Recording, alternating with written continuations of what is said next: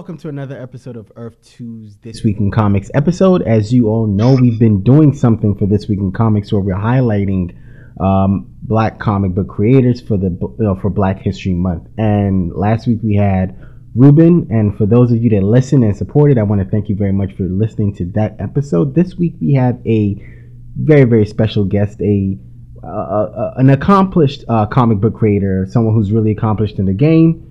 Robert Roach. Uh, go ahead and talk. Uh, introduce yourself, Robert. Greetings, everyone. Uh, my name is Robert Roach. I live in the Los Angeles area. In addition to comics, I work in the entertainment industry doing storyboards, concept art, these types of things. Uh, done that for the last couple of decades. In addition to that, and the comics. I also teach at Otis College of Art in their extension program. I teach a quick sketch, perspective, storyboarding, these types of things, and dabble in a few other things, but nothing illegal. All right. Nothing okay. As you all know, This Week in Comics is run with myself and Ziggy. Ziggy, go ahead and say what's up. Nice to see you guys, like always. Uh, hopefully we do a good show this weekend. Yeah, hopefully. Yeah, hopefully. Hopefully I won't let you down there. nah, it's more it's more of us than anything. Right, right, right. Uh, and special guest who you know from our uh, what's the name of that show? Runaways, Runaways um discussion group. Brianna, Brianna, go ahead and say what's up to the uh, Earth Two Comic Cast people. Hello. All right. Okay, so as you all know, what we do on this week in comics, first of all, is we highlight what we've read, and you know, this is usually a bi-weekly. Uh, Robert, this is a bi-weekly episode, so we usually highlight okay. what we've read, you know, in the past couple of weeks, or what you know, not necessarily read, what caught our attention, what caught our eyes, okay. you know, what what you know, what we think we're gonna read, or what we've been reading, you know, leading up to the episode. So it may have been a story we've been catching up on. Yes, pretty much. So uh, you're new to the show. Myself and Ziggy, we run the show, and we've been doing it for a couple. We've done a couple episodes. We even did one for the end of last year, which is really interesting. But um, you're new to the show. I'm going to assume that you read some comic books on the side. Yes, I do. Okay, so is there anything in the last month, month and a half, couple weeks, even in the last year, or anything in particular that sparked your interest that you've seen and you said, "Hmm, this is really interesting." You got into it, and you know you were you weren't wrong one thing that I would like to highlight is uh, Noble, which is by uh, Catalyst Prime, Lion Forge people. Nice. Uh, I must say that I'm biased because uh, I'm well acquainted with the writer, Brandon oh. Thomas, and I'm I say I'm good friends with the editor of uh, the whole Catalyst Prime line, Joe Illidge. So I am biased there. Hands of the artist, and so uh, I've been picking up that. And what I really like about the storyline is it's not just a superhero. It's not just people of color. It's a couple. Mm. And uh, within the storyline, even though the husband is heroic and well, I guess initially he's anti-heroic, uh, but in terms of being capable and just kicking much ass, it's the mm-hmm. wife. And uh, I love. You have to go back to last year to get the the first few issues, but the uh, issue two, when she realizes that uh, her husband is isn't dead as she had been told, and he's pretty much lost, and as we find out later, he's uh, a bit amnesiac. Um, the the final frame of that issue as she's leaving her son with uh, her with his grandmother is I'm going to get daddy. And I'm like, yeah, okay, go handle your business, girl. So it, it's it's worth a look. And more and more nowadays, since I'm an indie, I try to pay more attention to indies or uh, stuff that the principal shop owners may not pick up. Okay. Uh, I think it's only fair if I expect that kind of love. Um, I should give that kind of love. I I don't think me not picking up an extra Batman or an extra X book or uh, an extra Spider-Man or something like that is going to bankrupt Marvel or DC or Disney or Time Warner or whatever you want to call them. So uh, I, am trying to pay more attention to this type of stuff. Okay, okay, that's that's awesome, and I really appreciate that. So on the show, usually on this week in comics, anything that we highlight, anything that we talk about, we're also recommending. So do you recommend this to the listeners? Do you, are you telling them to go pick this oh, up? Definitely, I definitely. Uh, Noble. Um, uh, there's man, it's slipping my. I want to say Supreme. Uh, another line by then. I'm really trying to follow Catalyst, follow Catalyst Prime because I know a lot of the creators there, okay. and they're not. They're getting uh, critical of, but they're not getting what I think they should in the broader community because we get stuck. We you know we're all guilty of this unless we willfully tell ourselves not to. We, we buy what we've always bought. Right. And um, maybe what we've always bought isn't the best thing. And so I am trying to follow those books. I mentioned uh, uh, Supreme, and I hope I get it right, or else, because if I don't, Ray Anthony's going to kick my butt. But a friend of mine, Ray Anthony, uh, is uh, drawing that title, and so uh, I know some of the people who are doing stuff there, and, and Ray's done stuff at DC Marvel, so it's not like it's not like he sucks and somebody threw him a bone. Right. You know, like brothers, very very talented, and so, you know, like you see Ray A. Height on a book, you know it's going to be good. You see Brandon Thomas's name on a book, you know it's going to be good. Uh, they're getting really good reviews, but somebody will go out and pick up uh, a Justice League copy rather than their book. Great example. Um, I can't remember, Mukhtar, if I sent you the link to uh, the review that meant through my comic. Yes, you got. did. You did you know, if if you looked at some of the other books, you know, like I'm not mad, uh-huh. but somebody else pointed out to me, I, I noticed it before, but someone else pointed out to me that my review was the only one that didn't have the cover artwork on it. Yes, this is true. Yes. This is true. I was like, let it go. I'm glad that Newsarama actually wrote something about us. That that's a big coup. Yes, I mean, it is. If you're talking comics industry, you know, you have CBR, Newsarama, and Bleeding Cool who are at the front of that pack. There are others in the pack, but they're at the front of it. And for them to spend a paragraph on an indie that has been produced black and white uh, is is a is a big thing. And so love they loved Hannibal Tabu's story. Give Hannibal a shout out. My boy working at uh, the Operative Network. Um, and I, I was pleased that they gave us the love, but there's something else that I noticed that uh, was really really cool. Um, they gave us seven out of ten stars. Yes. But that Justice League story in there, they only gave it five out of ten stars. Hey. Justice so League we, is suffering.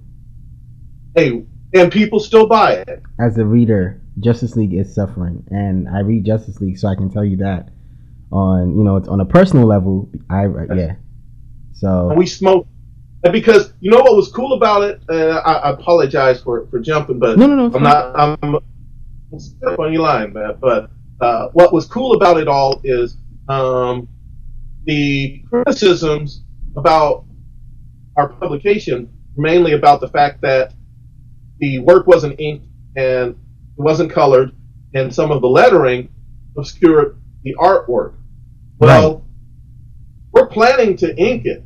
What they saw and thought was the final final product is simply part of the process. Uh, Larry Welch has already inked the first three pages of uh, the first chapter. Uh, Corey Green, my colorist, has the flats, and so he's going to start playing around with the colors. So they gave us seven out of ten, but the merits for the stuff we haven't done yet after we do it, what you gonna give us then? Ten out of ten. I can imagine. I can imagine that once you know, you know, because I read it. The only drawbacks, like you said, like you highlighted, was the inking and the coloring and you know the lettering. I read it and I thought those were nitpicks, if anything, because then again, it may have been because you sent me, you know, the you know, you in the email you sent me, you said, um, you know, this is something that is going to happen. So I'm looking at yes. it like this, you know, this is a nitpick. Again, you know, someone who doesn't know, you know, wouldn't understand, yes. wouldn't understand. So I can't really fault them for that. But uh, thank you for not your. Not rec- at them at all. Yeah, not yeah, mad at all. Yeah. So thank but, you for. But the, it I'm sorry. It was interesting that that one the two things that we are going to address were the only things they could say. You need to address this. so, right, right. No one came for your story. No one came for anything else. It was literally just that. They said the artwork was detailed and really cool. The story, the the story's flow was fine. All right, cool. All right, fantastic. Thank you for your recommendation. So it was mm-hmm. Supreme and it was Supreme and Noble. Noble. Noble. All right, fantastic. So and there and there are a lot of other Catalyst Prime uh, books out there that you should consider. And you know, I, am not trying to slight anything else. Okay. Uh, they're at the front of my head. Uh, a couple of their books are on my nightstand. So uh, you ask me what I'm playing around with. That's what's playing around in my head right now. It's okay because down in the comments, uh, down in the uh, description box, I'll let you guys know what those books are again, and we'll try to get you guys links to you know where to find them. Uh Brianna, are you reading? Have you read? Are you, you know, catching up? Is there anything you want to catch or to up on something you're reading? Um, I just read a comic adaptation of Octavia Butler's novel Kindred, and that was really uh, cool. And it was really sad. Uh. Mm-hmm. But I, I really liked it. Um, does does manga count? Because I just picked up a manga that I'm excited about. Sure, manga sure. is. I mean, it's not just. We're not just talking about um, comics, American comics here. What about wanna, good stuff? Yes. So if you want to, if you want to drop it, go ahead and drop it. So I haven't read it yet, but it's called Cells at Work, and it's like it's a char- the first, main character is a blood cell, and so it's basically in the body, and oh. they're like delivering like carbon dioxide carbon carbon dioxide and like oxygen, and so I'm really excited about it. But I just really that like really interesting. Yeah, biology and comics. That's interesting. That's definitely interesting. Ziggy. As you... an aside, as, as an aside, um, my friend John Jennings drew uh, Kindred, and um, his his writing partner, who's also a friend, uh, Damian Duffy, they uh, collaborated on the adaptation, and it's just don't don't ooh or anything because it's out of love. I'm missing their premiere tonight at a museum about uh, black uh, comic art and stuff. I am uh, so sorry. They just no, they just no, it's their fault. They sprung that on me at the last minute, saying that it was going to happen. I said no, I got things to do. Thank you very much. Thank you very much. Um, Ziggy, do you want to go ahead and talk about yours, or do you want me to go first? Because I feel like you have a list. Uh, well, I got three. I'm just gonna go with three. Okay. Uh, keep it controlled. Um, so the first one is I, I'm I will I'm a Marvel boy. So uh, the first one I uh, will point out is I read this week was X Men Red. Uh, obviously Jean Grey is back, and I know how much like fans of like like Marvel and X Men are so groaning, being like she's back again. we please just stop repeating the story, which I agree with. I definitely agree with. But she is a character that I do enjoy, and if it's going to be, if she's going to have to come back, I'd rather be written a good story than bad story. Right. So, so if we're going to go through it, uh, like let's make it a good one. So she's back, and I'm very interested. Um, very seem it's just the start. Um, she's start the team, and it's just basically it's. It looks like I hope it's going, and so far is it looks like their writers looking to really address like the world that we live in now and uh, trying to like address that. This is a very very like it's a we are in a crazy point in time that history is being made and things are happening. And it's really interesting to see if they're willing to like see how far they go into it. Because if we all know the X-Men the original start it was supposed to be like something addressing what the political turmoil and what was happening in America yes. at the time. And it's good to see that, and I think that's been lost over the years. Yeah, uh, it's fun. X Men is still always supposed to be fun, but at the same time, I, I really enjoy when comics are willing to like connect to people and really embrace what the people are feeling, and that's the whole point, right? We want to see what we feel reflect in comics. So I'm hoping that first issue is just a start, but we'll see how that goes. Um, that one I enjoyed. Uh, Mo will like this. I well, I don't know if he specifically like this, but uh, I I enjoyed a DC comic this week. Yes, Crazy. finally, Crazy. finally. It happens. I said Super Sons. Um, Yes. And it's inter- interesting. I've already talked about this one this week is uh the Mother Panic Batman special, and I haven't done too much of the, the young animal stuff, but I. I, I know what it is. I know it's kind of like DC's kind of like gives writers a little bit more free reign to write whatever the comic. Which honestly, that's always what I enjoy. Is writers write the story that they're they want to write, not the story that like DC or Marvel heads are are only allowing them write. Because I feel like when you ha- when you have someone telling what you can or can't write, that it kind of kills the whole point. Um, so Mother Panic, uh, I haven't read too much of, the, of that series, but they did their their special for DC. They're doing their like Milk War special, which is kind of crossing their young animal lines with their uh, main properties. Mhm. Um, I enjoyed it. Um, it was really interesting to see how a kind of a, a like a young writer, like a writer who doesn't have like all these kind of limiters to write a, a story that they want using Batman, which doesn't happen too often. right, right. Um, kind of putting him as the like see him be saved by a hero that's not well known It's kind of cool and interesting to see. So I really enjoyed that. Um, and then uh, last one is for me my indie. I'm always the indie. I'm telling you, indies are the best stories right now. Uh, is uh, Gravediggers Union. Uh, Union. Um, it's by Image. It's Wes Craig. Uh, and Toby Cypress. Um, I really enjoy this one so far. It was an interesting start. It's a kind of like this idea is like this world where like kind of the supernatural is a a part of society, and this Gravedigger Union is kind of like keeps defends the world from it, and it's kind of like this interesting approach to kind of treat the supernatural as anything else. If it was real here, we would have to deal with like a job and how they have a union, how that works, and the like politics of it, and really cool to see. And I really enjoy it. Um, not to give too much, but like basically the main character kind of like is Colt, and he leads the team. Um, and hit it's he's been doing it for years, but uh, it seems to be some like some uh, like a cult is out there that is looking to change this world and how it is, and it looks like it's such an interesting stuff because it his daughter might be antagonist of the story, so it's kind of creating that interesting like thing where it's like you get to see where like I think I really enjoy is I want uh, exploring how how they've gone so different and what happened because there's obviously there is love, but there's also anger between the uh, the father and the daughter, and you can see it's interesting. We can start as they're both going through their adventure in the world and how they're building up their like faction or side. You also get to explore what's been happened, what happened in between time, like why they have reached this part. So I've been enjoying that one so far. So I'm ho- hopefully that one keeps going and keeps doing this thing. Well, those are my comics of the week. That's cool. That's very fantastic. You know what's funny?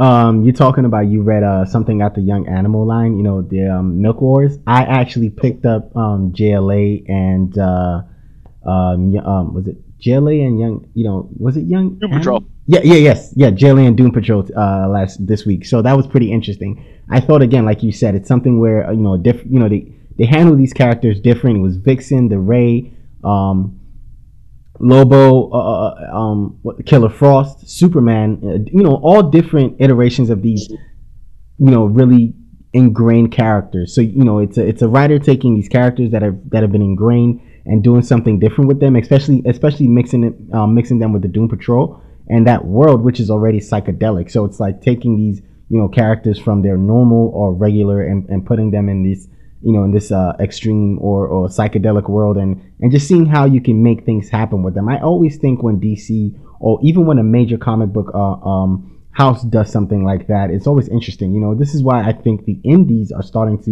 you know be a lot better and people are starting to read a lot more indies is because uh, uh, uh, you know there's a lot less restriction on the art on the writer and the artist it's like you can do whatever comic book you want to do and however you can write it however you want to write it you know it's like you want to write a superman story but you have to you know write what you know in, in, in a way or you have to write the story to go with you know what they're you know whatever the you know the the um overall arc you know arc is. Like if you're writing batman you have to write him in a way. If you're writing the flash you have to write him in a way where you know, you know what happened in Red Death has to kind of like line up into the Flash's book. So I like seeing when you know young artists or indie artists are given or, or you know writers and artists are given something where it's like you know just do what you want to do. So that um, uh, Doom Patrol and JLA is something that I'm reading, and I want to read more of what's going on in that line. I actually did read an indie book this week, um, The Beauty. Uh, yeah, The Beauty. Uh, Jeremy Haun. He's doing something really fantastic with that book, and it was. It's always, you know, when um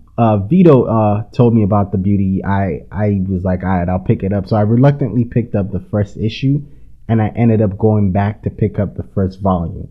So it's that good, and I want everyone to read it because it's something. If I, you know, it's like a disease or a sexually transmitted disease where everyone becomes like a prettier version or the prettiest version of themselves. So, but what you don't know is in six to eight months that um disease actually becomes, you know, kills you. So people are anxious to get this disease, like you know, actors or actresses or waitresses or people who work in sales. You know, if if that's your career or if that's your platform, you want to have the beauty because it's something that could push you into a better position in life.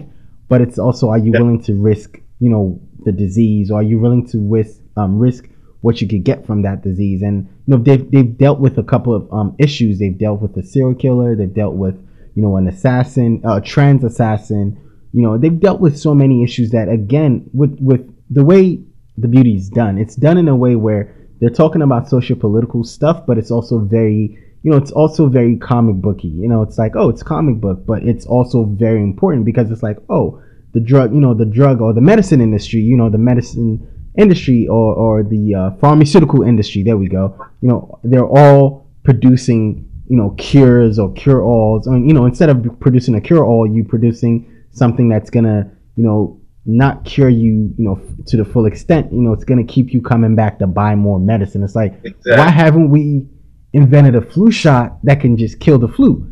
Why is it uh, hundreds of years later people are still dying from the common cold? It's like things like that. Wait, wait, wait, wait, wait.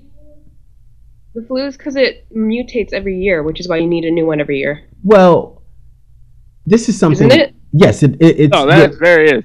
That is the truth. But it's also something that, you know, we can always plan ahead for. Why are we trying to catch up to it when we could? I really feel, you know, I feel personally, again, you know, someone, you know, who's in the sciences, I feel like there's stuff that we can catch up to. That we, you know, I'm sorry, stuff that we can plan ahead for. I feel like we're playing catch up with everything, or we're not being told the whole truth. But yes, you're right about the flu. You know, why are we still playing catch up with the flu as opposed to getting ahead of it? Again, the common cold is the common cold mutating every year that we can't ca- you know catch up and and get that get rid of that? We just got rid of polio you know why can't we get rid of it? Hey but you know it's whatever. But the beauty kind of touches on stuff like that. It's like oh okay well especially on this arc or this uh, yeah this arc right now we're dealing with the company of Berryco, uh, Berrycorp um they are producing a drug to instead of cure the beauty you know that's what they were trying to do was cure the beauty or that's what some of the scientists were thinking they were about to do was cure the beauty, but they're instead they're creating a disease that, or they're creating a, a drug that kills people faster or something. I'm sorry, I will go back and catch up to it. You know, I just started the arc, so I'll go back and read it and catch up, and on the next shot correct myself. But those are the two that I really have been enjoying that I've been reading, and again, I just started the new arc of the beauty. So that is this week in comics. Now we're about to get into the main reason we're here is to talk to Mr. Robert Roach about his comics and why he got into you know what he's doing and you know everything else that he's doing besides comics. But um, I'm sorry guys. Before we go into this, I would like Mr. Roach, uh, Mr. Roach, to tell us about his uh, uh, my, Mr. Roach. Mr. Roach was my dad's name. Robert. If, right. if you're 18 years old or younger, okay, Mr. Roach is fine. Other than that, I'm, I'm just Robert. All right. Sorry about that. I'd like uh, Robert to tell us about his books, um, Menthu and The Roach, because uh, I have information about those, but it's always better if you know Robert, you know, goes ahead and you know describes not in um, de- not in full detail. Just tell us a little bit about you know what those books are, and you know, yeah, just yeah, just tell us about those books. Uh, well, Menthu's tagline is uh, ancient Egypt uh, slash uh, modern LA's ultimate action hero.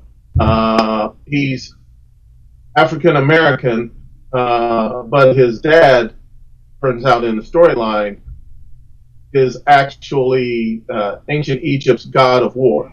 And um, machinations and politicking within that Egyptian pantheon from millennia past have culminated in uh, this father uh, siring a son, and his initial goal was to help to uh, not necessarily uh, reincarnate, but to bring back a friend of his uh, named Menthu, who was uh, unjustly forced to, uh, for lack of a better comparison, commit seppuku.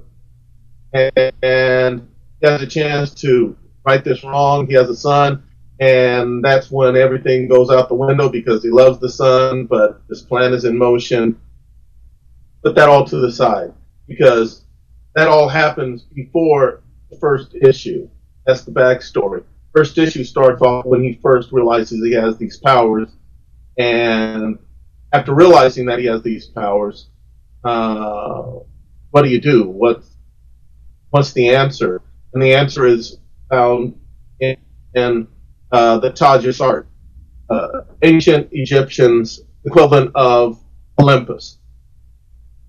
So he goes to that underworld, and of course he has to survive a bunch of stuff, and uh, he finds out more about who he is, starts to mend fences with his dad because uh, if I had been told that I was born just to be a vessel of convenience, I'd be pissed. And so they have to deal with that, and uh, and they do, and so that four issue arc ends, and then five through seven, he's back in L.A. He's doing his thing, and it's standard superhero fare, but not. Um, one thing that I don't believe the comics industry does well is tell and set story in LA. Um, New York is fine. Marvel's New York out the ass. Um, we, we, can make up uh, fictitious cities like Metropolis and Central City and all these types of places, um, but folks still don't get it right. Um, there's still some comics set that are being done today set in LA that do not feel like LA. Um, for example, if you are on what LA calls the Miracle Mile, a lot of Art Deco, a lot of wide roads and old school buildings and all that kind of stuff, and you'll see somebody sets part of a story in Mid Wilshire or the Miracle Mile, and it looks generic. That part of the city can't look generic. If you're going to know anything about LA, you know that you can go down a street for two miles and it's the most gorgeous place you've ever seen. Two miles further, and you're middle of, in the middle of a war zone. Two miles further, you're in the middle of middle class, and then two miles after that, you're in another uh, exclusive area. That's just how the city is, and all these neighborhoods laying upside each other. And the Korean community in LA is more populous than anywhere outside Seoul. People don't know that. That's why there's so much Korean in town. Uh, as far as Southern California is concerned, fact still goes through for the Vietnamese community, goes through for the Armenian community. It goes through with so many different communities.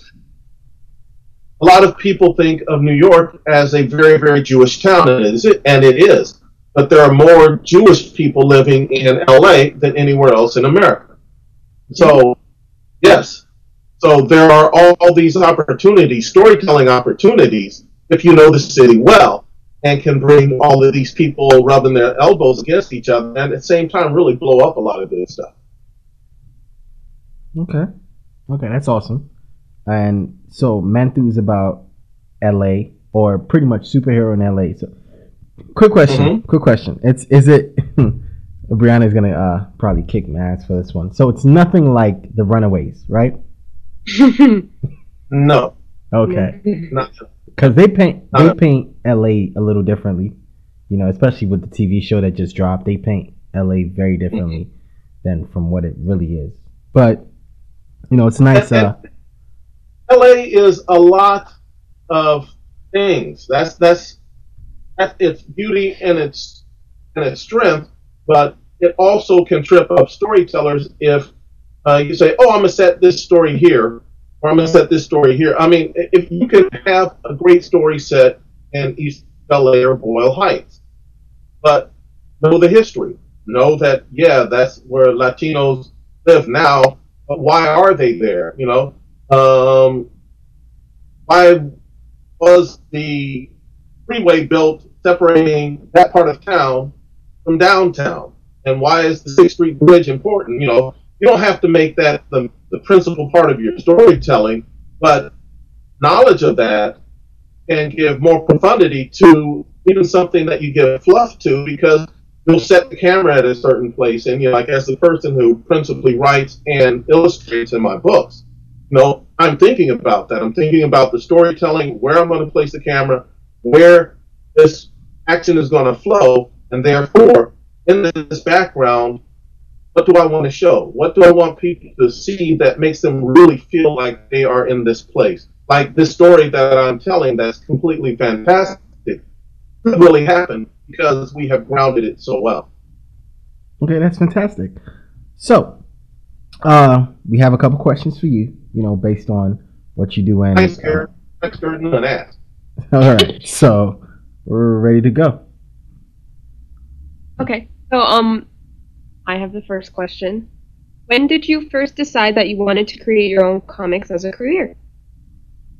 Um, not till I was in high school or college. You know, when I was younger, of course, I wanted to uh, illustrate. It was something that I loved to do and something that I thought I was good at.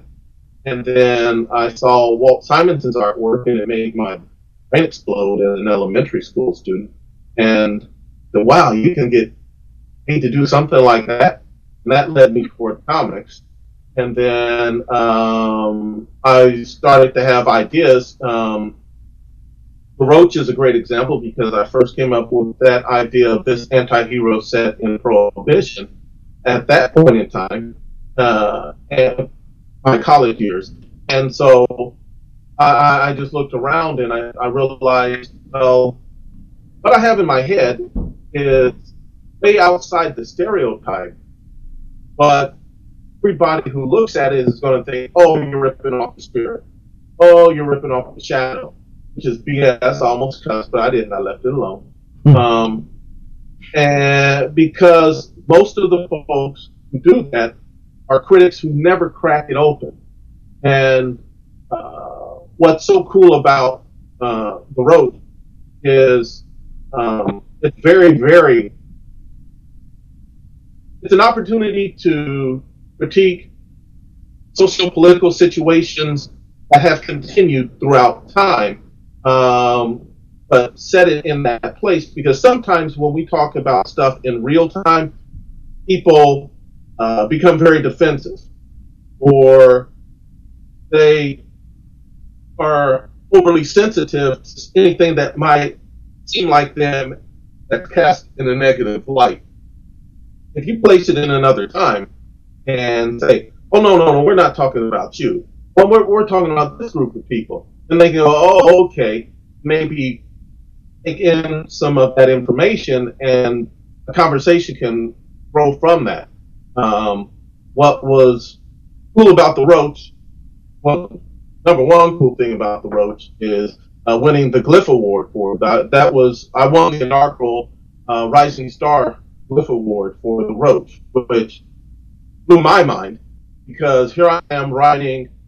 Um, uh, I don't know if y'all can see me. Maybe you can't, but I am black, and uh, uh, here I am writing this period piece set in Chicago about a white anti-hero, and the arguably the biggest convention that's principally about black characters or black creators is ECBACC in Philly, and they gave me the award for the best indie comic for this story about this white anti-hero. I thought, okay, that that works. And then a lot of the reviews. One one great review was by a really really cool guy um, and Mike um, said and uh, his review of the Roach um, after I finished it in 2009 was the best miniseries in all of comics. DC, Marvel, Image, Dark Horse, whatever. My story was the best story. Nice. So this this is I, I, this is the stuff that, that makes it worthwhile for me, Okay. and um, it makes it enables me to look at some of the crit, the critiques that don't even really read it and say, okay, uh, uh, lady, back in the day when I released Menthu, um, she read, she was oh, here comes another black superhero, and oh, more of the same thing. Oh, and they said Egyptian thing, and she really didn't read it, and she she put up her review, and I wrote her back. I said, I don't mind if you like it or you don't like it. I mind that it's obvious to me that you didn't read it. You say you want something new. You say you want something different. Well, here's a father and son story in a superhero book with black principals, and they're adults. And in this issue, here's a black man embracing his grown black son, kissing him and saying, I love you. Where else have you seen that again for you to say that this is just like everything else? Uh, I, I, I went in and I did six years of research to make sure that I didn't go back and call people Osiris and Isis and all this kind of stuff. I used the Egyptian names. I used the Egyptian places. I made sure that I read some of the old stories so that the characterizations of these gods were reflective of what's actually in things like the Book of the Dead and such. And they're there. And you are coming out and telling me that I'm doing just what everybody else has done. Nice. I don't mind it if you go in and you say that I hadn't done it well. That's cool. You're, you're entitled to that. But when you don't read it and you diss it and say in your dissing, gee, I wish it was like what's actually in there, I can tell you didn't read it. And she wrote me back and she apologized and said, You're right. I apologize. I won't do that again. Check her. Check her. All right. I'm sorry. Um, I have a question. Um, so who has been your biggest influence on? Who's been the biggest influence on you outside the comic industry, and how did they affect your life? My parents. My parents, undoubtedly. Um, my, um, I'm very much like both of them. Uh, much love to them. I know they're, uh, they both passed away and got nothing but love for what they had done for me in my life. Um, my dad was always very analytical. Um, in fact, my dad is the person who first showed me how to draw. Um, I was three years old and he was doing schematic or something like that. And uh, I remember he was sitting on a blue sofa and he was drawing something. He was left-handed, and I was looking at him and I asked him what he was doing, and he said, "Well, I'm drawing something." And he said, "Would you like to draw something?" I said, "Yeah." And he said, "What would you like to draw?" Since we live close to uh, about half a block away from a train track, um, I could hear the train going by, and I said, "I want to draw a choo-choo train." So that was the first thing I ever drew. Um, so my dad, in terms of personality, how I analyze things and such, I got a lot from him. But as far as raw talent, uh, all from my mom. My mom was so talented as a pianist and as a songwriter. She was the uh, mistress of music at my church when I was a boy. Growing up, she would write cantatas, all kinds of stuff, teach music. Phenomenally, phenomenally talented lady. So whatever I got in terms of talent came from her, and whatever I got in terms of trying to do something with the talent I got from my dad. That's awesome. Thank you very much for that. So, uh, Robert, I just want to ask because that going off that is who is uh who would you say probably was the biggest influence on your comics career specifically, and like how did they help you cha- like evolve your work?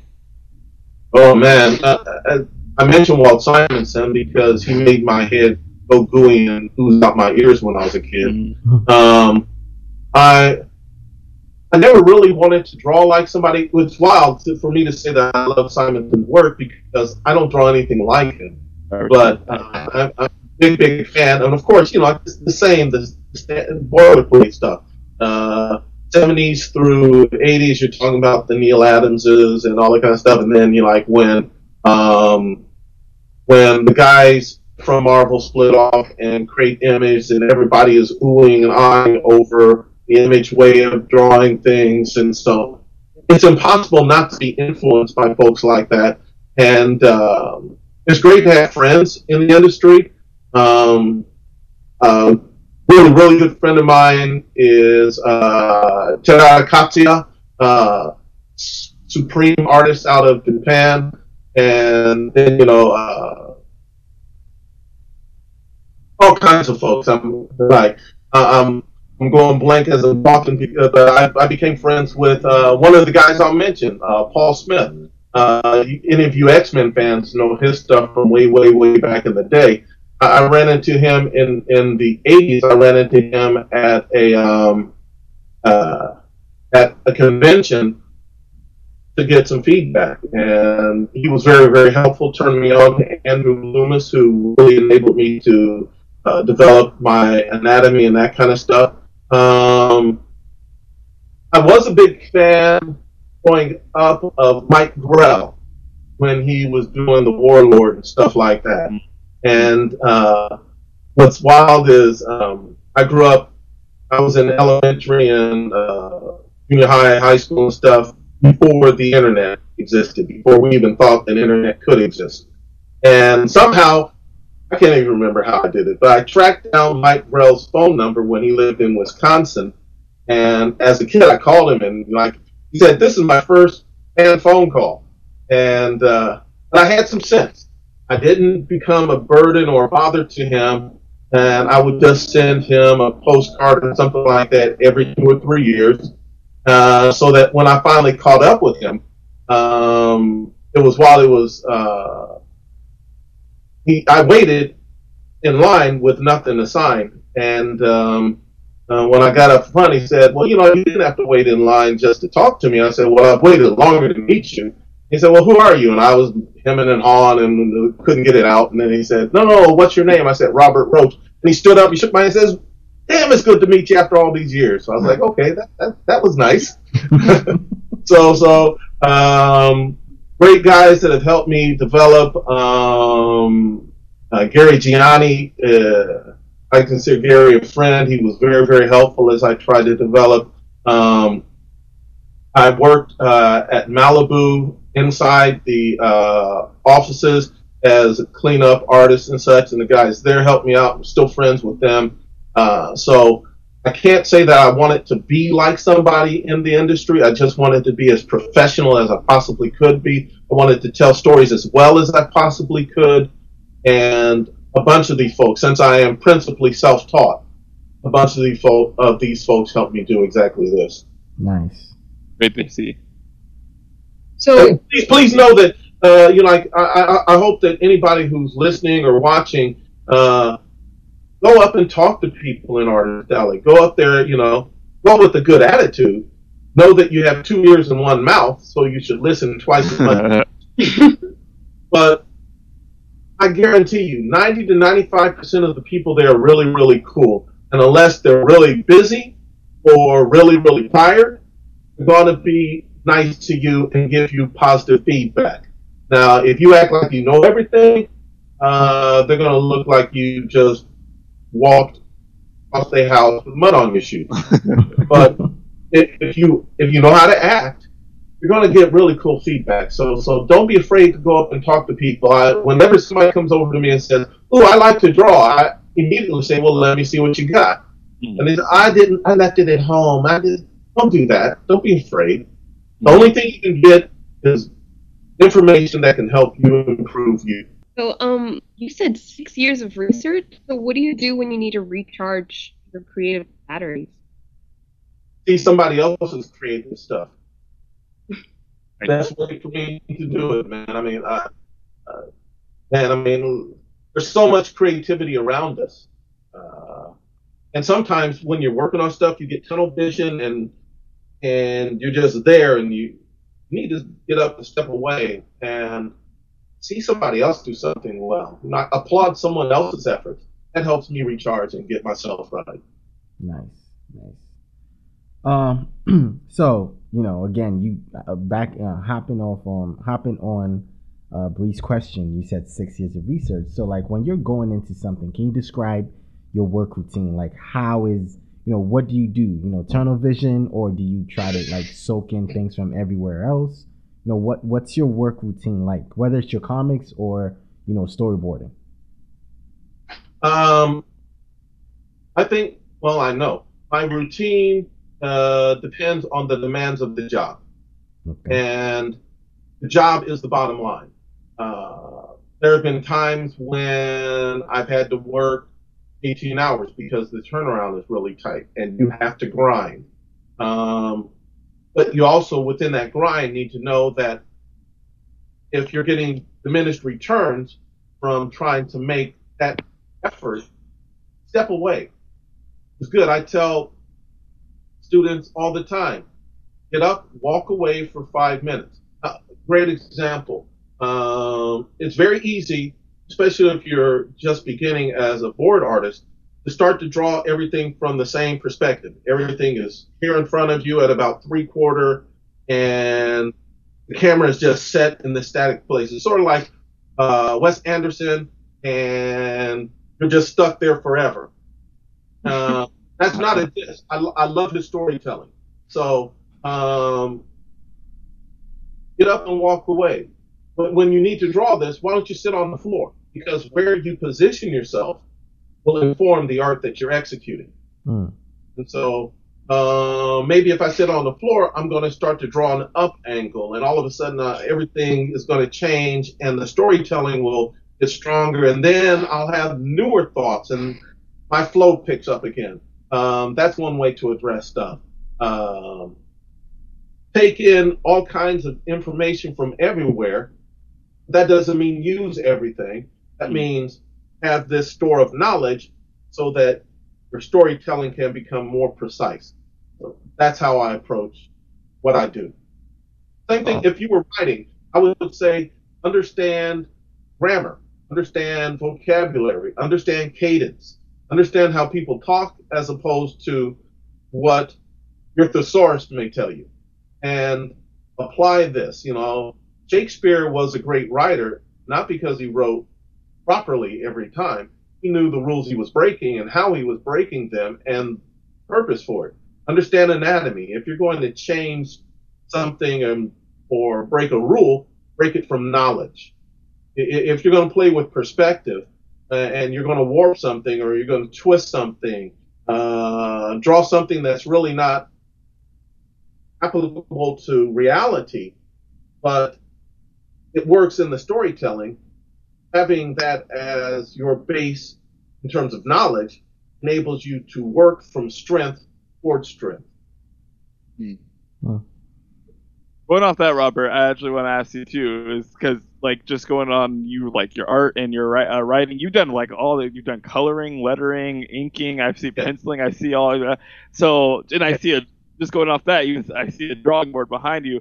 Like I, yeah, I want to know like what kind all the like what tools do you use? Like what uh, do you you have a specific things that you use for your like when you're creating a comic on what different different parts, or do you just use it like do you stick to the drawing board? I just like what tools do you use? Um, I'm glad that you used the word uh, tool Ziggy because that's exactly what I refer how I refer to everything. Mm-hmm. Uh, pencil is a tool, an eraser is a tool, stylus is a tool, Computer is a tool. Photoshop is a tool. Illustrator is a tool. They're all tools. Mm-hmm. And some tools have a number of different applications. Some tools only have one application. Uh, it could be that that one application kicks much ass and it's irreplaceable. It could be that the multi-use of a different tool makes it irreplaceable.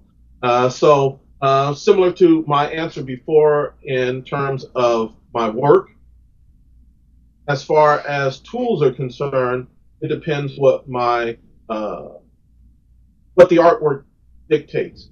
for example, if I'm doing work on the roach, that's all of my artwork. It's everything from the from the story's beginning to when it goes to uh, a printer is me.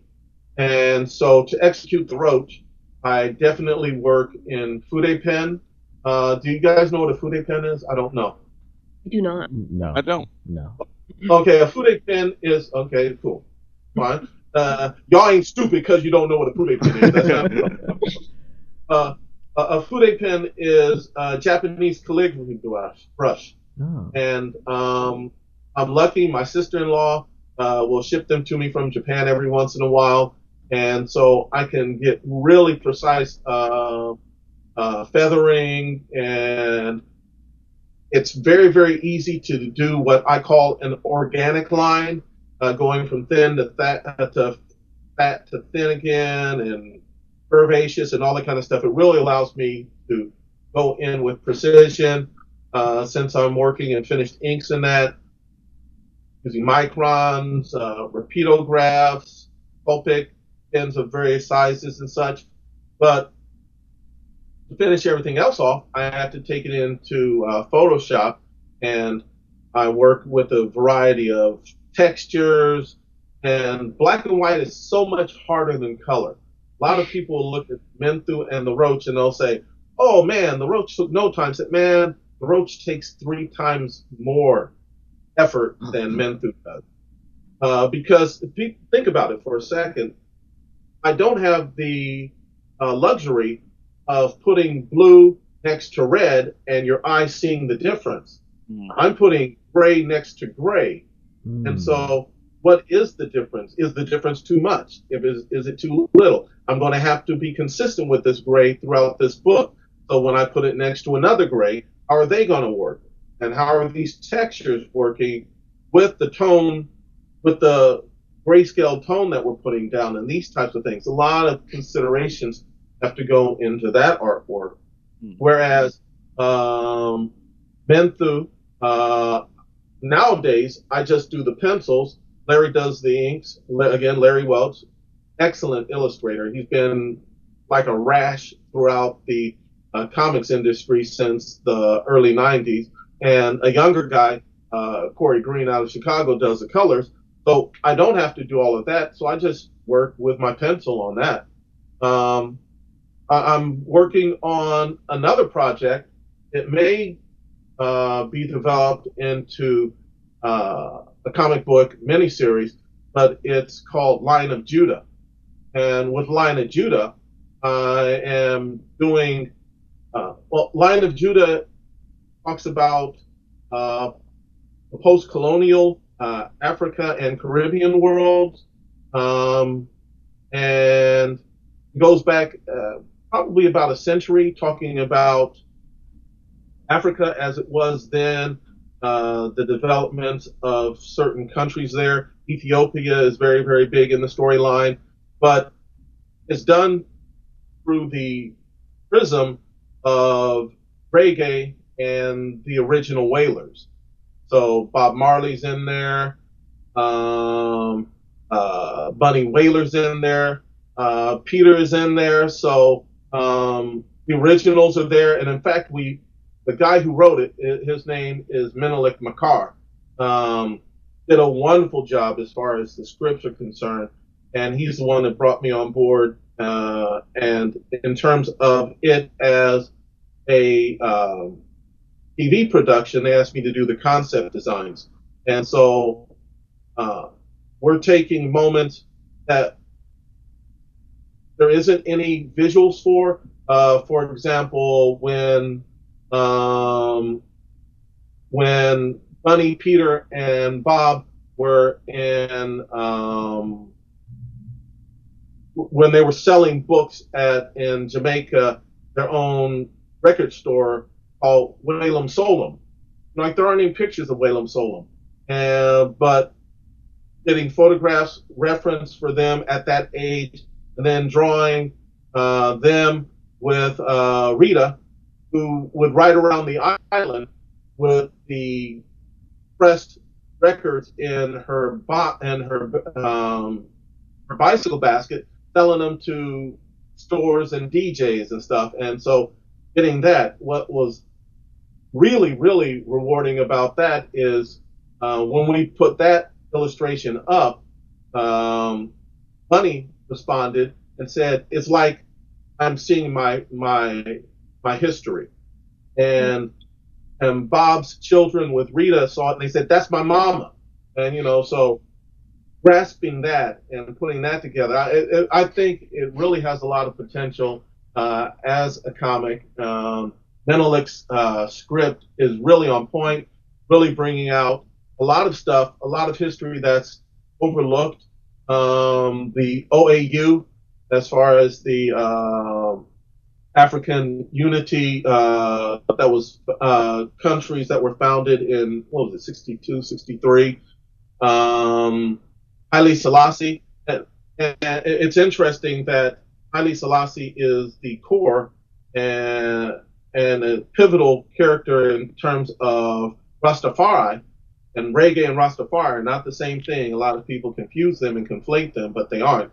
And then also go into uh, Ethiopia and the war against um, Italy in the late 30s uh, how all that went down with the League of Nations, the League of Nations ignoring Ethiopia when they said this is not right, and but Ethiopia with uh, British help also repulsing the Italians eventually. And it's interesting. We're really trying to be accurate with everything, and we talk about uh, Rastafari, but we also talk about um, the Coptic religion. And it's interesting that a lot of people think that uh, Catholicism is the oldest Christian organization still in existence. It is not. The Coptic Christian uh, faith precedes uh, what happened in Rome by about three decades. And a lot of that stuff is still in existence there in Ethiopia, like uh, Lalibela, the the uh, churches that are hewn out of stone there. So all of this including the geopolitics of it all. You know, like what was happening in the Kennedy White House, what was happening in Britain at this time period. It all goes into Line of Judah as a storytelling tool, but uh, it's done through the prism of popularity of uh, Bob, Peter, and Bunny, uh, the Wailers, the emergence of uh, reggae, and what is done as uh, a world power sense. Wow. So, um, you do a lot, put a lot of work into your comics, including research and stuff. What element yes. of your work gives you the most personal satisfaction? Nailing the storytelling. Uh, if you tell a story well and it resonates with people, that's most satisfying for me. Um, I would like to get rich with it too not a fool. uh, and so that's one B, but one A, and I think you have to have one A before one B, especially if you're an indie. I don't have the luxury of saying, uh, well, you know, DC is is underwriting this, so we don't have to worry about the numbers. We do have to worry about the numbers, but also, as you guys said before, there are times when uh, those comics are really, really well done, and it's very exciting. And there are times when they can slide. Um, we can't let stuff slide if we're doing it ourselves, and right. therefore, I, I try to make sure that this is uh, my principal goal, and hopefully, by executing this principal goal well, the one B with the money will eventually come. I'm sure you guys will help with that. Everybody who watches this and listens to it, like, ooh, I got to buy his books. Oh yeah, I got to buy his oh, books. Definitely. Yeah, hopefully we can help with mm-hmm. that. But um, you know, with all the research and all the work that you've done, you know, you know, with Menthu, the Roach, and you know what you're currently working on, line of uh, Judah. Um, what would you say is the most mm-hmm. rewarding project in your professional career, whether it's in comics or out of comics? and why? Ooh. In comics, uh, I'd have to say the, the Roach uh, for the reasons I've, I've mentioned before. Um, uh, in, in that first, uh, in that four issue arc, and I'm doing another uh, arc. Lord have mercy on me, please let me get uh, um, uh, I I had opportunities. I knew that the Roach was going to be popular when I was in college, and I, I played football when I was in college. Uh, and um, my senior year, well, the Roach was in the literary magazines that uh, Butler University. Shout out to Butler University, Indianapolis Bulldogs. Um, um, I I got strong armed into writing for uh, Butler's literary magazine called Manuscripts because the advisor for manuscripts was also my uh, advanced creative writing teacher. And I wrote a story, he liked it, and he, he just gave it directly to the editor who was in the class. So it just it just ran, and I was like, okay, whatever. It became the most popular thing in that issue. Uh, manuscripts would come out once every semester. So I had him again for another class the next semester, and I realized, well, he really likes his character a lot, so it's an easy A. So, uh, but I worked hard. I, I, put together a good story. I wrote it. Ends up in manuscripts.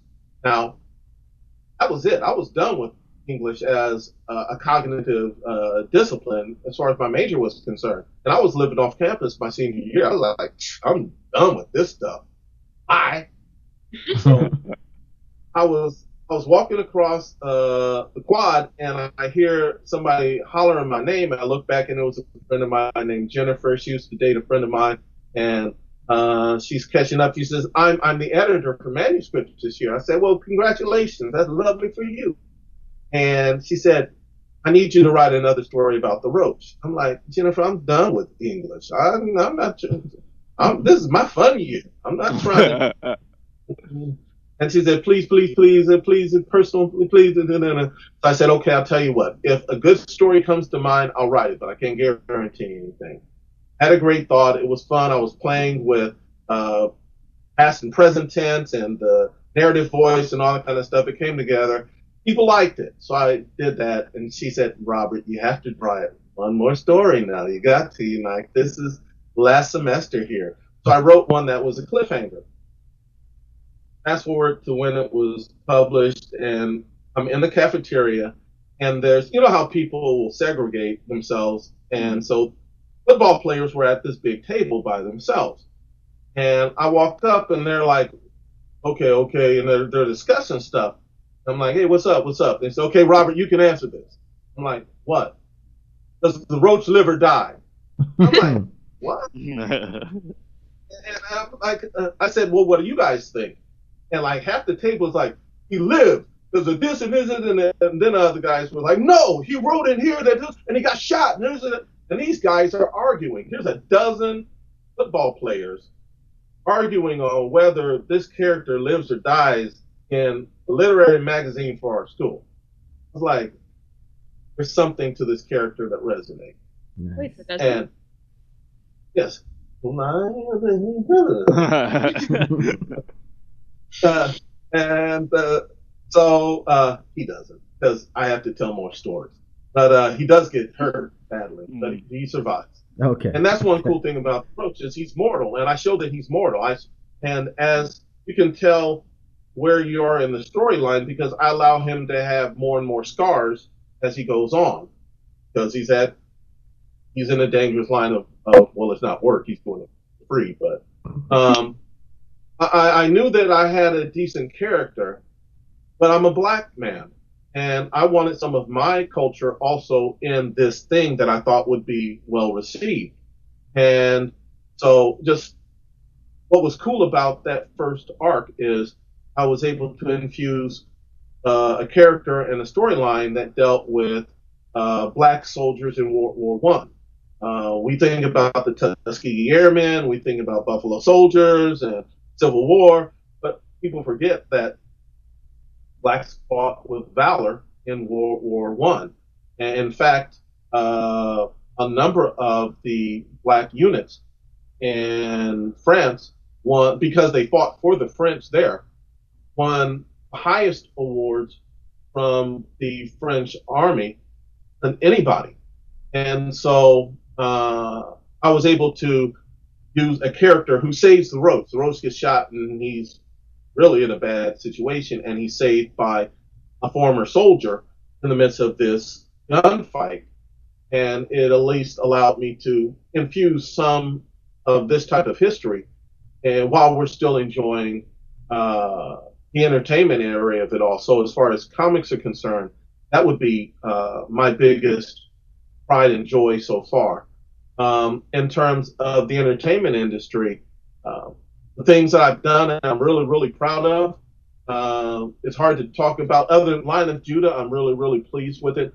But um, I've done stuff in the past and it hasn't been produced. Uh, I, I, did, uh, I was uh, one of the main storyboard artists on a uh, feature animation. In fact, I did the last 30% of the movie and the climax and all that kind of stuff.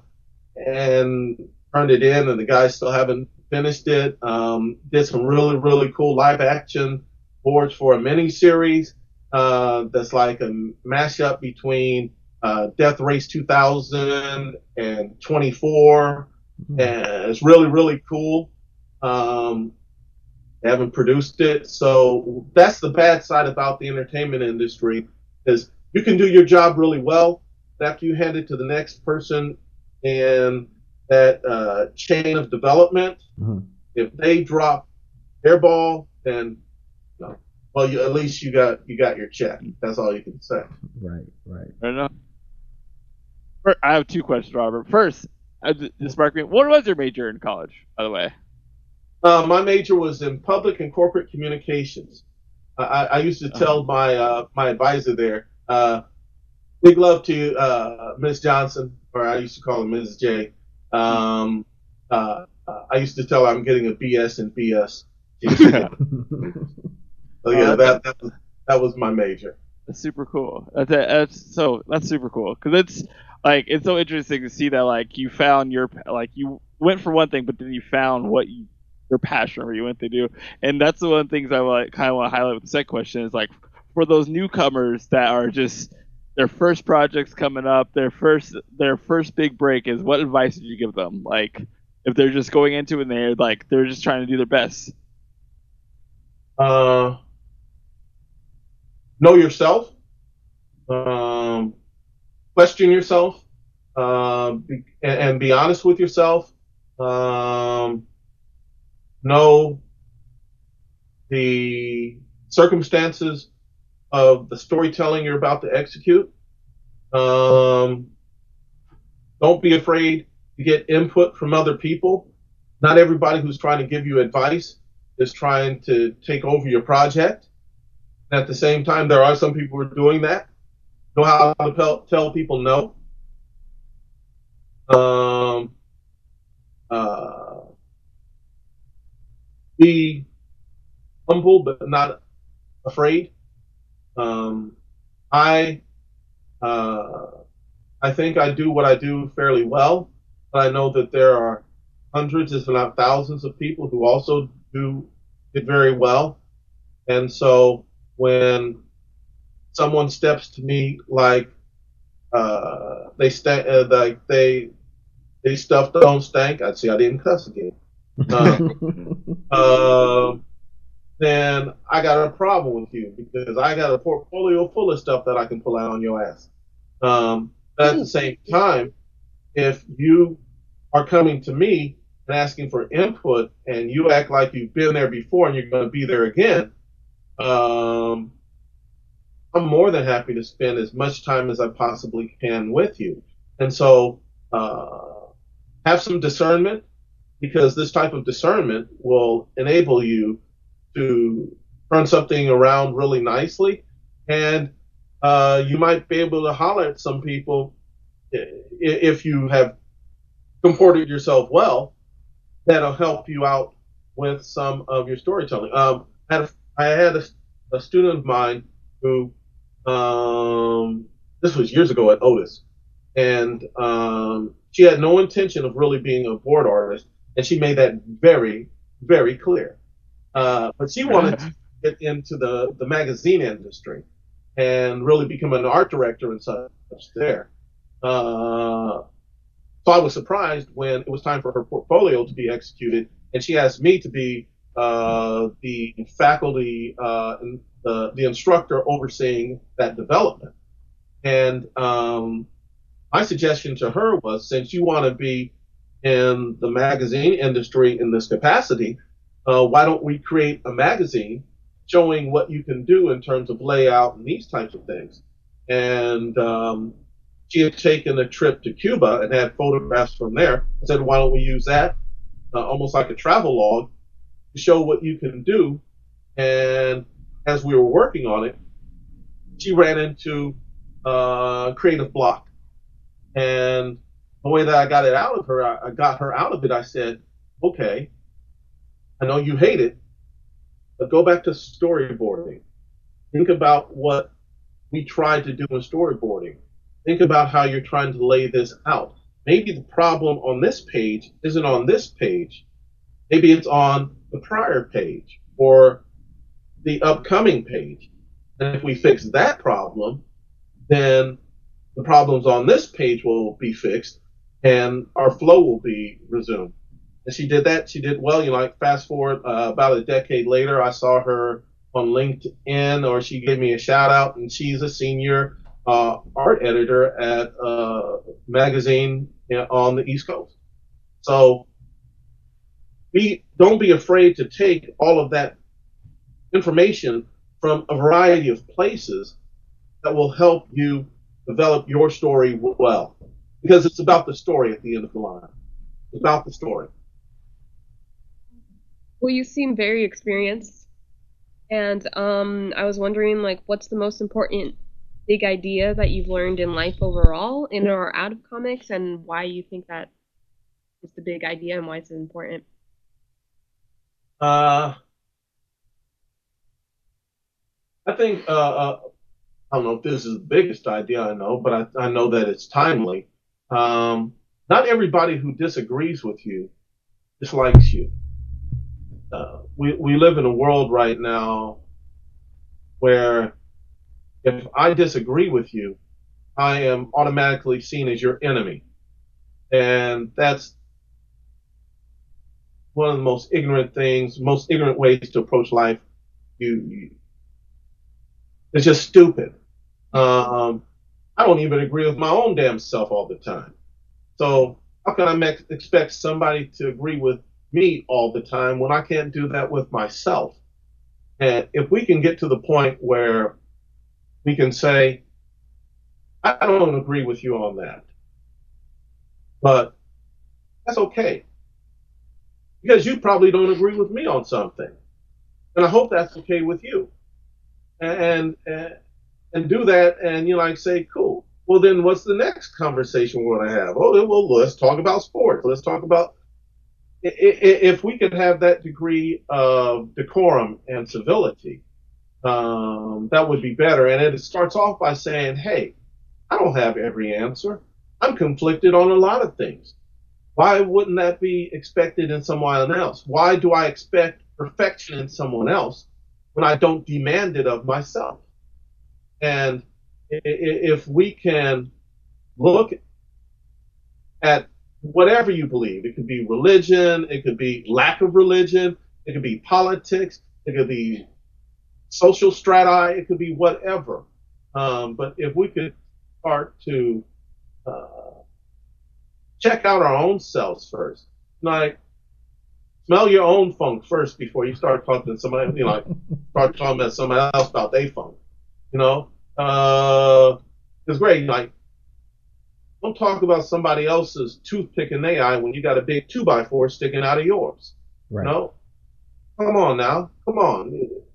I think that's if we started there, then people who are atheists and agnostic and of faith and all that kind of stuff can really get along. You know, like uh, I am deeply involved in my faith, However, I have a friend who's atheist. We're good friends. We have great conversations. We have, very thoughtful things to say to and from each other, and we love each other. I was there. Uh, in fact, we were at Comic Con. Um, and I'm I'm going to get a little emotional, but we were at Comic Con tearing down my booth from Artist Alley when he got the phone call that his dad had passed away. And you know, what do you say to a brother? I've I've had that experience, and I know what that feels like. I know the profundity of that. You know, and all I could say to you, man, is I love you and I'm praying for you. And he said to me, Robert, I know what you mean, and I can accept that from you. That's it. I didn't have to say anything more to him. That's what he needed to hear. He knew I was his friend. Why can't we just be like this? That that's what that's what I think of is. Wow, that's uh that was kind of deep. But uh yeah. Uh you know, uh last you asked question. you to be deep. What you want? Man, okay, I went outside, I slipped, I busted my ass. no. Nah, that that was really profound. That was really profound, and I appreciate that that um answer to that question. I really do. Um, I have one more question. If no one else has any questions, I have a, a last question for you. Is um so at the end of it, Robert, uh, where do you see Menthu, the Roach, um, even Lion of Judah? Where do you where do you see all of your work going? Like, do you expect to see it, you know, 10, 20 years from now? Do you expect to see like an adaptation somewhere from all your work, or do you expect to see a lot of uh, African American kids say, "Hey, man, look, this is what I'm reading now." Like, okay, yeah, I used to read DC when I was a lot younger, or you know, my my parents introduced me to DC, but this is where I'm at now, and this is what I'd rather be reading.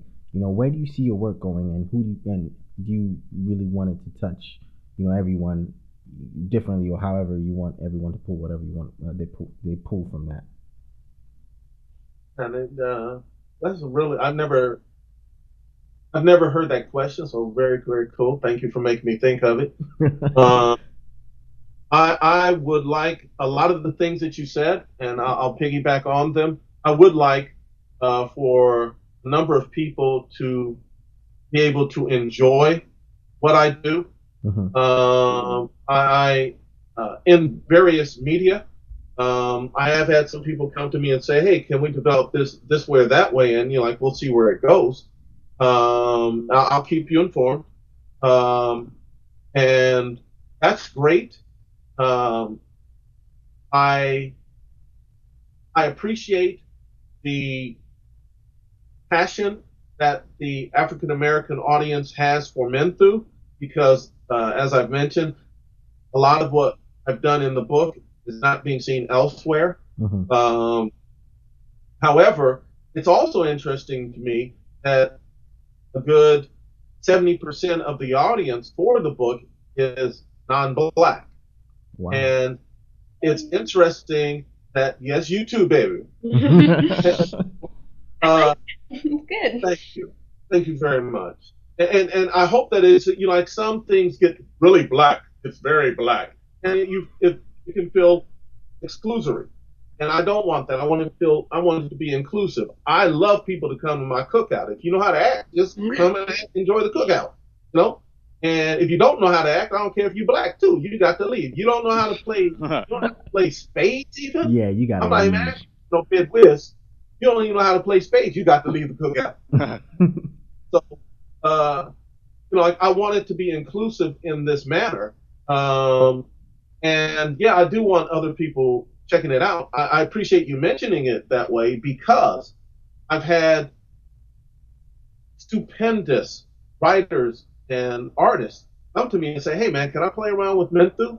I'm like, "Yeah." I mean, when you have a guy like Jeff Thorne, wrote was one of the principal writers on the Librarians back in the day on mm-hmm. Leverage, who's doing, uh, who's the head writer on uh, Marvel Animation Project, uh, who cracked into the industry by coming in and he didn't win the grand prize. I think he got first prize in uh, Star Trek novella contest back in the day. And like that's he comes up and says, "Hey, can I play around with Menthu?" I say, "Yeah." That it resonates enough for professionals like him, professionals like Hannibal. A friend of mine named Andre Owens who uh, runs uh, Hero Unlimited Comics another indie. These folks, Todd Harris, a real good friend of mine, concept artist, storyboard artist, was one of the storyboard artists on uh, Thor Ragnarok. Coming over and say, "Hey, can I play around with Menthu?" Nice. Hell yeah! You know. So and uh, uh, Brianna, they did the work in number seven, the black and white story. That was really cool. Yes, didn't they kick ass with that? And it they was did. It was really like, like it was it was really pretty. And like, uh-huh. I just yeah. really like. Thank you. And then I did the backup story, the one that's all color and uh, with the Akkadian gods fighting the Egyptian gods. I mean, it just worked. You know, when, when you have people like that who say, um, the creative commodity you're making resonates with me, uh, then I think I've done something well. And I just hope that I, we can stay around long enough and we can gain enough momentum and enough uh, financial and critical acclaim to continue doing it. I think that uh, what you mentioned, Mukhtar, will definitely happen because it's just gotten such a wave going forward. Same thing with the Roach. I've had like Jeff wants to do stuff on the Roach. a friend of mine, Dale Wilson, would like to write a story with the Roach. The fact that other creators whom I highly respect want to play around with it, or um, I have a, a black barbarian thing that I'm doing set in prehistory. He's called Ithuriel. And I have guys like Hannibal and a different writer friend named Thaddeus Howze and and Jeff come in and say, hey, can we play around with that? It encourages me to think that creative commodity is strong and entertaining. Uh, we just have to make sure that more people know about it and we can move stuff. Right. Hopefully, we can do our part here on Earth 2 to help you move I, stuff. I'm, but I'm honored by the opportunity. Oh no, thank you honored. very much for coming on the show. I mean, again, it's not like you know you're already there with the um, acclaim and the awards. You know, Mike Ham- uh, Mike Hamersky has you know uh, did a review on the Roach. Um, you won the Glyph for the Roach. Uh, Tony Isabella did a review for the Roach. So you, you know the acclaim is already there. Also, um, James Michener did a review for Menthu. So the acclaim is already there. You know, we're just you know at this point we're looking forward to what comes next, and hopefully you know this what we've done. Hopefully what we've we done. Yes, hopefully what we've done here you know, can help, you know, and you know, this is it's really really awesome. I'm really sure Brianna is like excited to have you and ask all the questions. Ziggy also and myself, you know, most definitely. Thank you, you know, so much. Yes, thank you very much because you, you've given us a lot to think about, and uh, I hope the listeners and you know people who be watching this also have a lot to think about.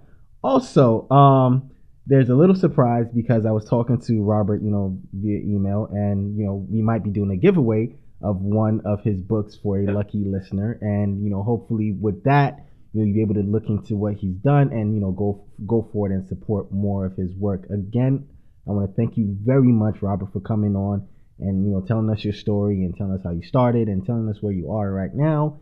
And you know, walking us through the Menthu, the Roach, and also what you know, all the stuff coming up next. I really, really do appreciate your, you know, your, you know, you taking the time to come on Earth 2.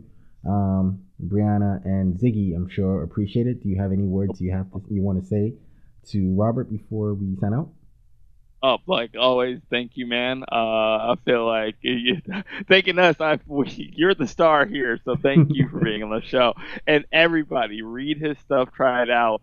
Go out and read new stuff. Get out of your comfort yeah. zone. Do new stuff. That's the only way how we can grow this kind of stuff is if we try new things. Right. So make Robert one of them. Make Robert's stuff one of them. Right. Bree?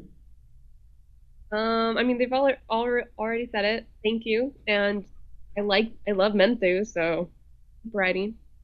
Thank you very much. No, thank you. Wait, wait till you see. Wait, uh, you didn't pick up uh, the anger of angels, but when you have a demigod, an angry angel, and a demon all together, oh man! I'm so excited. I'm gonna yeah, no. I know. Bo knows how much I love. I know Ziggy's gonna pick so that much. one because he loves when God he said it, I, was, I, I, love it so much.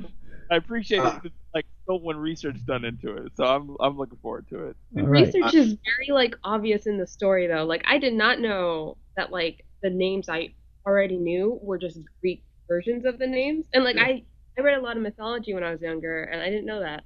So really cool. Still love you though, darling. Don't worry about that. Still love you. Great, great. So you you hear us gushing about you know you know the stuff. I know um Bree for one has read you know was at the uh, convention and she met him and she read the stuff, so she knows firsthand. And we're all gonna get into it. So thank you again, Robert, for taking the time. Again, your story is really awesome. Um, we're looking forward to see more stuff from you. Hopefully, we can have you come back We'll again and share you know new stuff when we have new stuff. Um, again, That Earth my- Two- all right. Uh, down in the description um box or description bar, we're gonna find. We're I'm gonna drop all his information, everything that I have, even the rewards and acclaims um, from Yes. Mr. Robert. I'm gonna drop everything down there for you guys where you can find him. He's on Twitter. He's on Instagram. All those will be down there in the description bar. Again, you can listen to Earth 2's um, This Week in Comics podcast on iTunes, Stitcher, uh, Podbean, Podcast, TuneIn, Google Play Music, wherever you find your podcast at, you can you, you- you can listen to us there. Uh, YouTube Earth 2 Comic Cast and the website earth2cc.com. I'm going to have a lot of information off this interview coming for you, so please, please, please expect a lot. And again, support Earth 2 and Earth 2, um, listeners of Earth 2, fans of Earth 2, support Robert Roach because he's doing great work. Again, this is uh, Black History Month, This Week in Comics special. Um, thank you guys for listening. We will catch you on the next one. We're out. Peace. Bye, people.